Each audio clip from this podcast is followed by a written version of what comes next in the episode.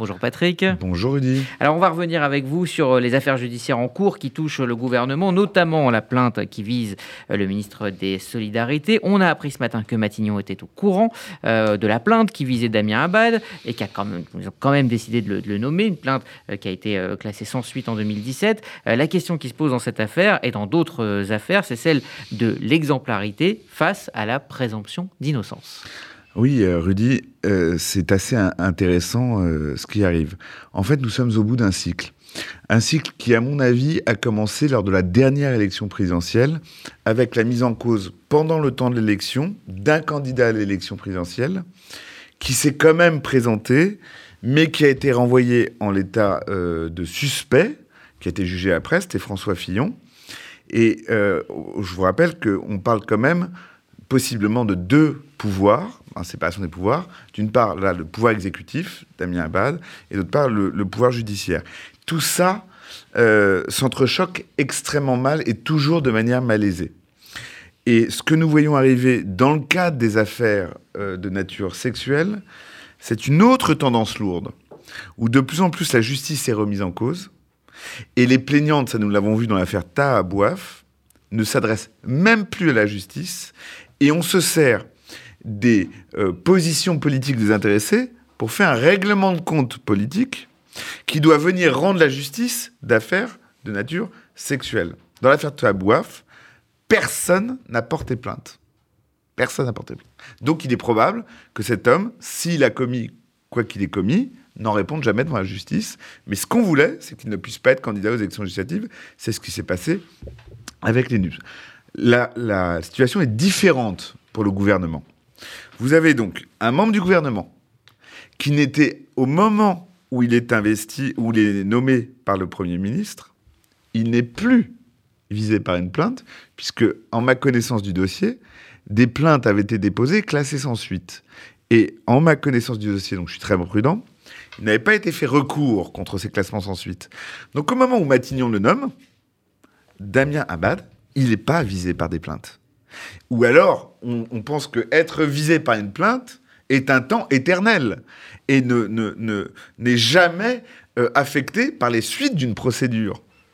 Et nous en revenons à la question fondamentale, parce qu'elle est au cœur de la démocratie et euh, au cœur des accusations de nature sexuelle, surtout après MeToo, l'accusation fait-elle le crime?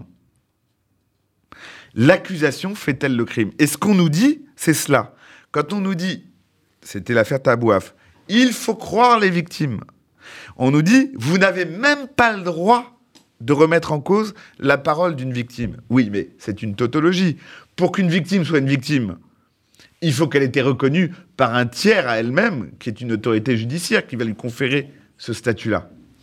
Et donc, le serpent se mord la queue. Moi, je comprends très bien que politiquement, la situation est intenable. Et elle est intenable parce que le gouvernement, enfin, le, pouvoir a voulu qu'elle soit intenable. Et ils ont fait en sorte que ce soit intenable en maintenant Darmanin, lui, visé par une procédure, ou en le nommant mise intérieure, alors qu'il était visé par une procédure en cours, même si la procédure n'avait pas de, beaucoup de consistance juridique, mais ils ont créé une jurisprudence. Et puis nous avons une autre jurisprudence avec le pouvoir exécutif. Le garde des sceaux a été mis en examen, ça veut dire par les services dont il a la supervision au moins administrative, et il s'est maintenu en fonction. Donc avec leur propre jurisprudence, oui, Damien Abad est obligé de se tenir en fonction et on est obligé, il s'en réfère uniquement à l'autorité judiciaire et seule à même de dire ce qu'il en est de l'innocence ou de la culpabilité d'un individu. Et d'un point de vue strictement juridique et même quelque part démocratique, ils ont raison. Et d'un point de vue politique, je pense néanmoins que la situation est malheureusement, en l'état de l'époque, absolument intenable. Et elle est intenable parce que soit on dit euh, il faut des élus exemplaires, il faut des élus exemplaires, c'est des élus qui n'ont pas à répondre en même temps de, leur mandat d'accusation dont ils sont l'objet.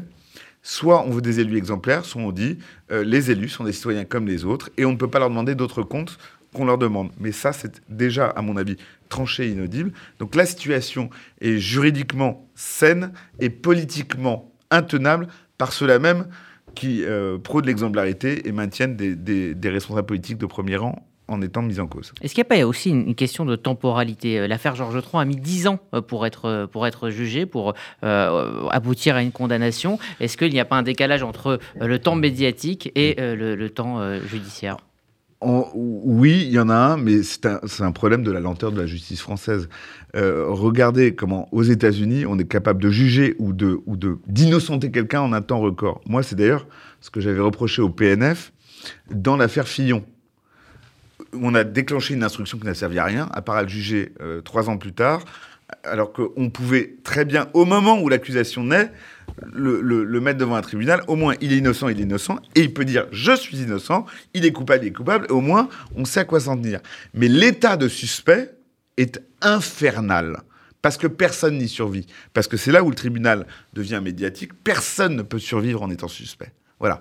Parce que personne ne vous accorde la présomption d'innocence, parce qu'on verra toujours en, en vous un suspect. Mais l'affaire Tron, elle dit tout, vous savez, Rudy. L'affaire Tron, elle commence par les accusatrices qui sont déboutées et elle finit par un, maire qui, est, au, moment, où il est condamné, il est encore maire de, la ville dont il était l'édile dans l'Essonne. Il est condamné et il, est incarcéré à l'issue, euh, directement à l'issue du procès, avant même l'examen du pourvoi en cassation.